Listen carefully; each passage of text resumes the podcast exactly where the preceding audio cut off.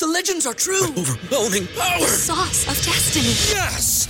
The most legendary sauce has arrived as McDonald's transforms into the anime world of WickDonald's. The greatest flavors unite in all new savory chili McDonald's sauce to make your 10-piece Wick Nuggets, fries, and Sprite ultra-powerful. Unlock manga comics with every meal and sit down for a new anime short every week only at WickDonald's. Ba-da-ba-ba-ba, go! At participating McDonald's for a limited time while supplies last. Welcome to Edge of Sports, the podcast. We have a hell of a show this week. I'm Dave Zirin. We are talking to one of the most prominent trans female athletes in these United States, Texas Roller Girls and Team USA roller derby player Fifi Nomenon. Something like a phenomenon. Greatest name ever. Now, her name in regular life is Penelope Niederlander, but we're going to call her Fifi Nomenon. I think that I would still probably go to North Carolina to play a game. I will go to the bathroom with someone who is trans that feels threatened because I don't necessarily feel threatened, especially in like a roller derby environment. Because you know what? Bring it. You mess with, you know, mess with the phenomenon. See what happens.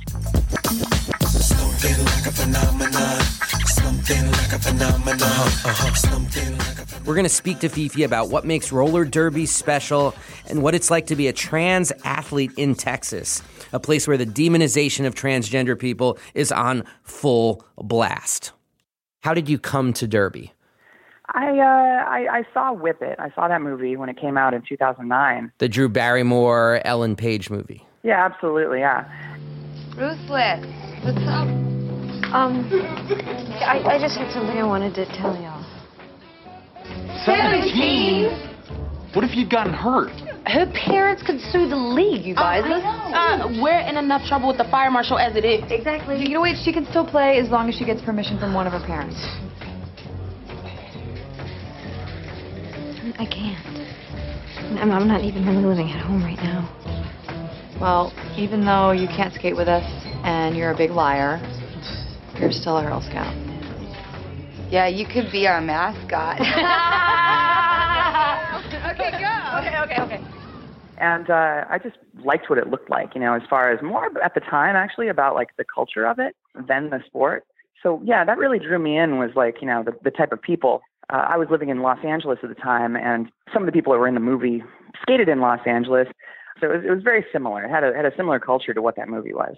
So the LA Derby Dolls would have these like beginner classes, and I, I really wasn't a roller skater even at the time. So I was just really looking to learn how to roller skate. I took these, you know, one hour classes and then I started taking more and more of them and I would take like up to like four a week and I just really got hooked. I, I made some really good friends Mm-hmm. and, you know, I started, you know, not falling quite as much and uh it was just a really fun like, you know, after work activity where I could get some exercise and and hang out with people. And then it sort of turned into more athletic endeavor from there. Now, from my own research, it just seems like the world of Derby is extremely supportive and welcoming to trans athletes. Why do you think Derby has been able to create this kind of environment where so many other sports have failed? You know, I, I do think that's true. I think that that's very true. I definitely would not be playing the sport at any level if they were not inclusive. And, and just to have a little history, when I showed up at LADD, I like let some some of them know. Uh, I'm like, hey, I'm trans. Is that going to be cool? And they're like, oh man, we don't even have a policy for that. This never happened in this league before. they're like, but we've heard of it. It's you know other leagues have have trans skaters, and so they like got together and came back to me and they're like, so uh, the board met and we have a new policy, so you're good. And it was like, oh, okay, you know, the sport is founded very much in the roots of like punk sensibilities and third wave feminism. It's a a sport that has grown from an entirely predominantly uh, female base, which is sort of I I don't know if it's unprecedented, but like for how big it's gotten, Right. I, I don't know another sport where it isn't, you know, basketball and then women's basketball, right? So like our sport was not founded in this incarnation initially on pure athleticism. Like there were some definite athletic skaters back then, but I think that it started a little bit more performance and evolved into athletic. And I think that that gave it a different trajectory from a lot of other sports. And mm. so inclusion of just body types is a huge thing that we're very proud of in our sport. You know, we have tiny people, big people, tall, short, you know, like it really doesn't matter at all who you are. Like you if you can play, you can play. Now, as obviously you're no doubt aware, um, trans rights have just exploded as an issue. yeah. um, I mean, even even like I, I would have said that to you a year ago or two years ago, but even in the last month, month and a half, it's just unbelievable. It's wild. And I, I did want to ask you, as a prominent trans athlete, do you feel, especially at this moment, like a sense of obligation to speak out against transphobia, or is it exhausting to always be expected to have something to say about it just because you are a prominent trans athlete? You know, I've posted a couple things on Facebook, and because I do have a large enough group of like Facebook people, and I always post to the world, whatever, occasionally someone not in the roller derby community sees it. And I do get the occasional troll who then, you know, well, actually, you know, this, you know, gives me the, explains to me why, you know, me and my kin are a threat to their, you know, children or whatever, you know, for peeing.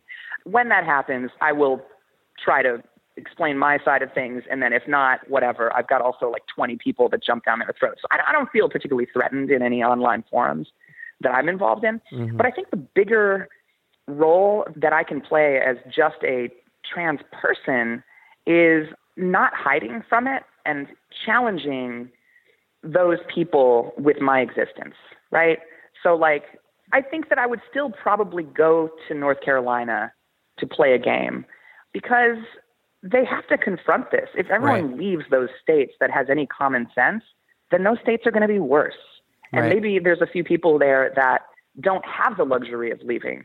And it's going to be enormously worse for them. So, you know, like at an event that I'm at, I will go to the bathroom with someone who is trans that feels threatened because I don't necessarily feel threatened, especially in like an environment where a roller derby environment, because you know what? Like bring it. You mess with, you know, mess with the phenomenon, see what happens. You know, I've got at least 5,000 Facebook friends that are going to jump down your throat for that. But not everyone does. And so I think that that's maybe the place where I can do good, just kind of living.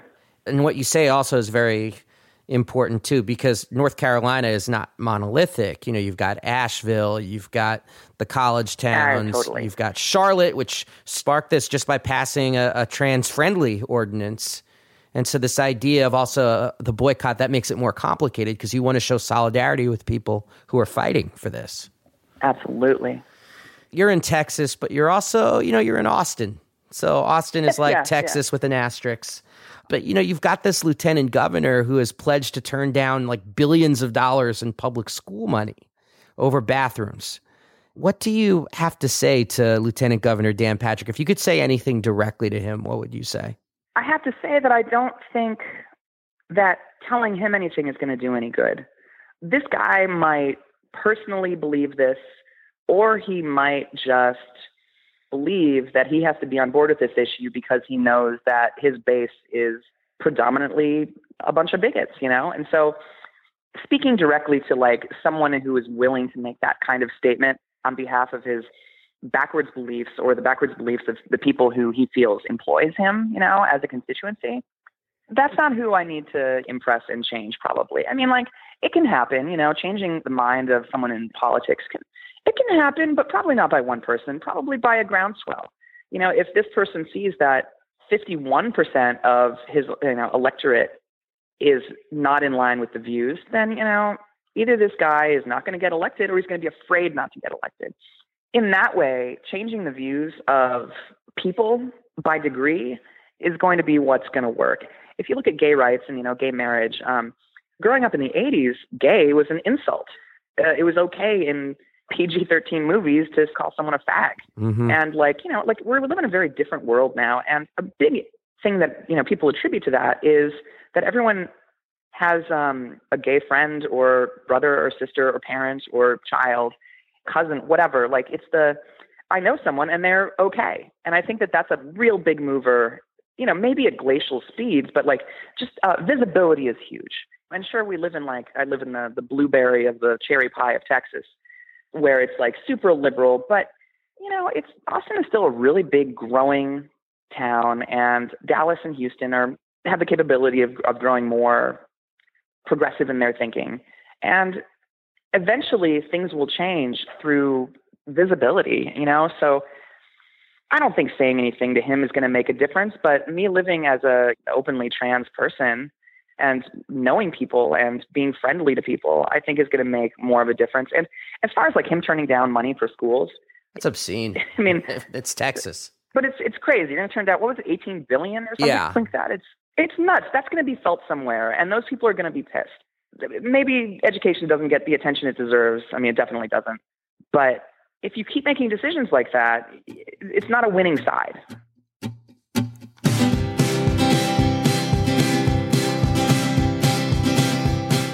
Everybody needs music when they work out. What do you listen to that gets your blood pumping? I really like Americana and bluegrass and give us a um, band. Plug a band. Okay, I'm going to plug a band. I'm going to say Shovels and Rope. Shovels and Rope. Yeah, do you know them? No, but now I'm going to look ah, into. They're out of yeah, you got it. They're out of South Carolina. Cary Ann Hearst is the singer, and well, they both sing, I guess. But check them out; they're fantastic. They have a few songs that I actually no one else would find them pump up music, but they have a couple songs that I get really into and can get me out the door. So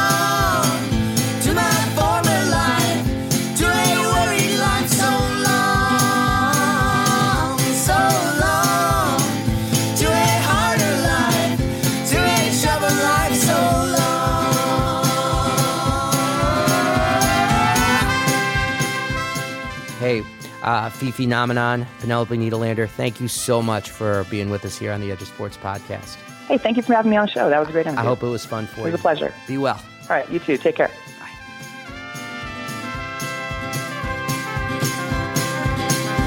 Well, Danny was no poet, couldn't dance, he never slept. He had nightmares every night of rain and fire on those bloody beaches. Just in the dewdrop from the flower, and he wept.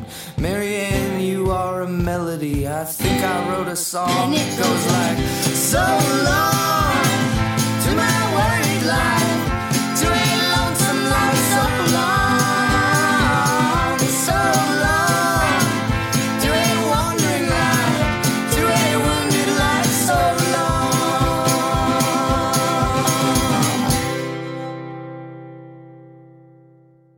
And now it's time for some choice words about Roger Goodell and the NFL not doing the right thing with regards to the transphobia that is sweeping the darkest corners of this country right now.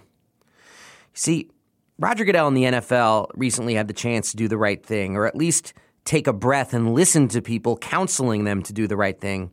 Yet at the speed of a young Deion Sanders, they were proactively pathetic. The question before Commissioner Goodell should the league consider moving the February 2017 Super Bowl out of the city of Houston? Well, why move the big game? You see, Houston put some of their citizens' civil rights up for a vote and by a wide margin declared that LGBTQ people needed to accept a second class form of citizenship.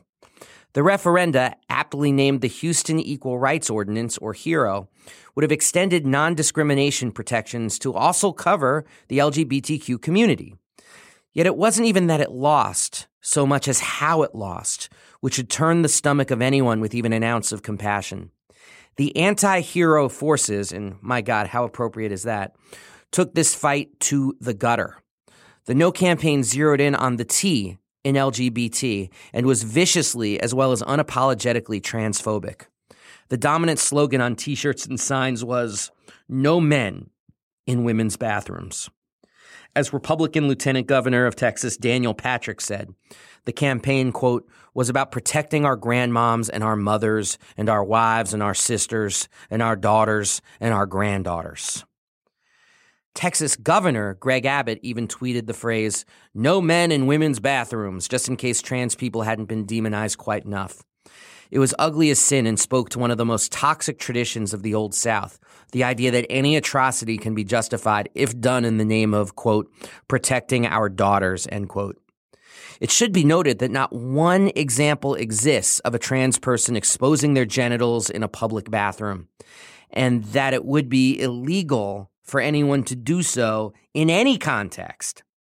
And not that you heard Greg Abbott talking about it, but the record of men following women into bathrooms to commit sexual assaults actually exists That's a real problem, as opposed to this, a fake problem. But this campaign was ginned up to divide and conquer the people of Houston.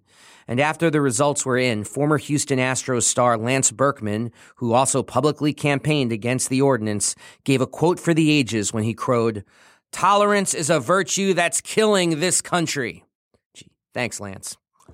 So I contacted Upworthy journalist Parker Molloy, who's a trans woman, for comment, and this is what she said.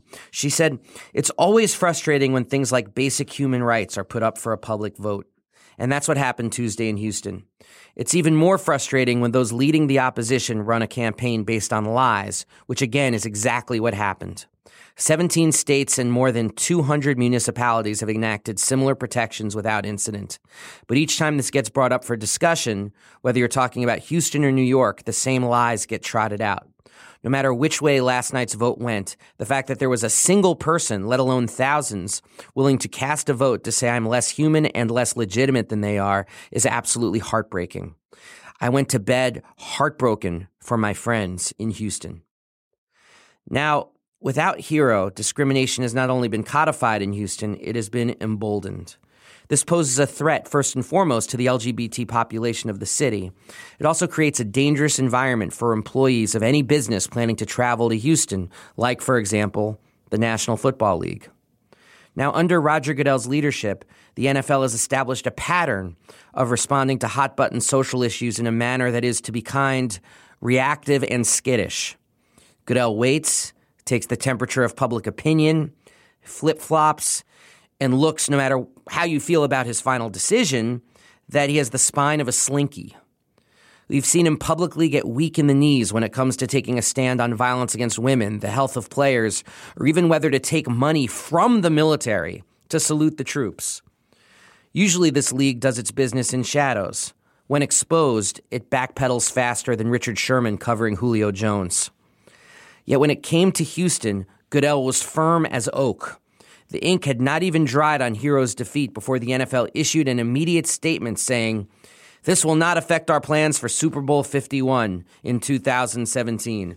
We will work closely with the Houston Super Bowl host committee to make sure all fans feel welcomed at our events. Our policies emphasize tolerance and inclusiveness and prohibit discrimination based on age, gender, race, religion, sexual orientation, or any other improper proper standard.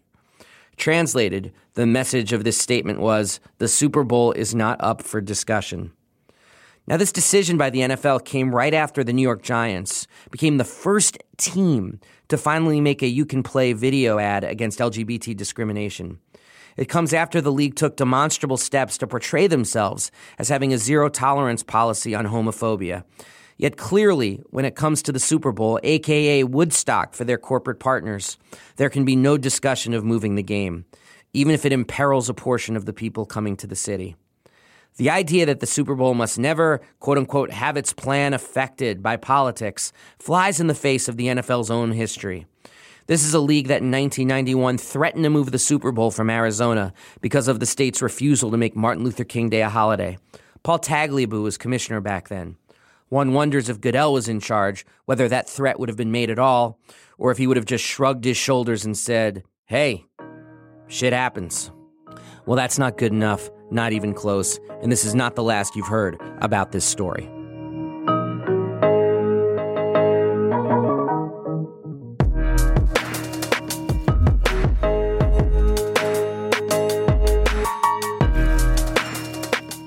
And now it's time for our Just Stand Up Award. Very briefly, I'm going to give it to one of my boyhood heroes, Harry Carson, the NFL Hall of Fame player who has been in the state legislature in Albany, New York arguing that tackle football in the state should be banned for kids under 13 and saying that under no circumstances does he want his own grandchildren to play football.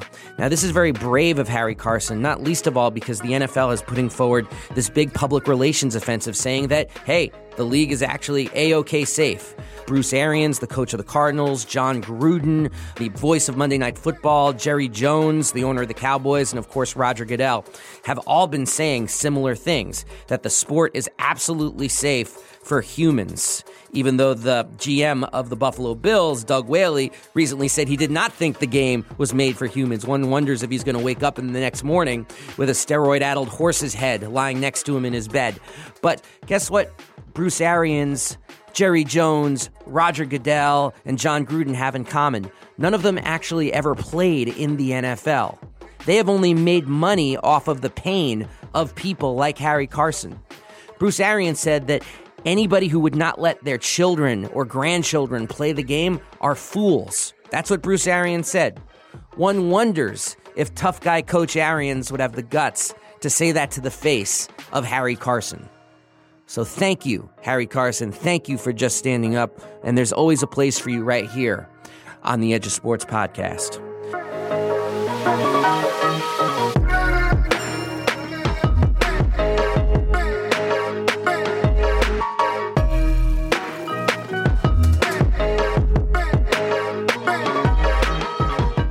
So, the Edge of Sports podcast is brought to you by the Panoply Network. My producer is Dan Bloom. You can reach me, Dave Zirin, anytime on Twitter at Edge of Sports or at Edge of Sports at slate.com. We had an unbelievable show last week. Please go back and listen to it. We talked to Jacqueline Keeler about the Washington Post poll, claiming that 198% of the Native American community loves the racist name of the Washington football team. Uh, the percentage might be off by a percentage. I can't remember uh, what, what the Post was doing. It was something like that. Please subscribe to the show on iTunes, Stitcher, or your podcast app of choice. And you can always go back and listen to old shows at edgeofsportspodcast.com. I'm Dave Zirin. We are out of here. Peace.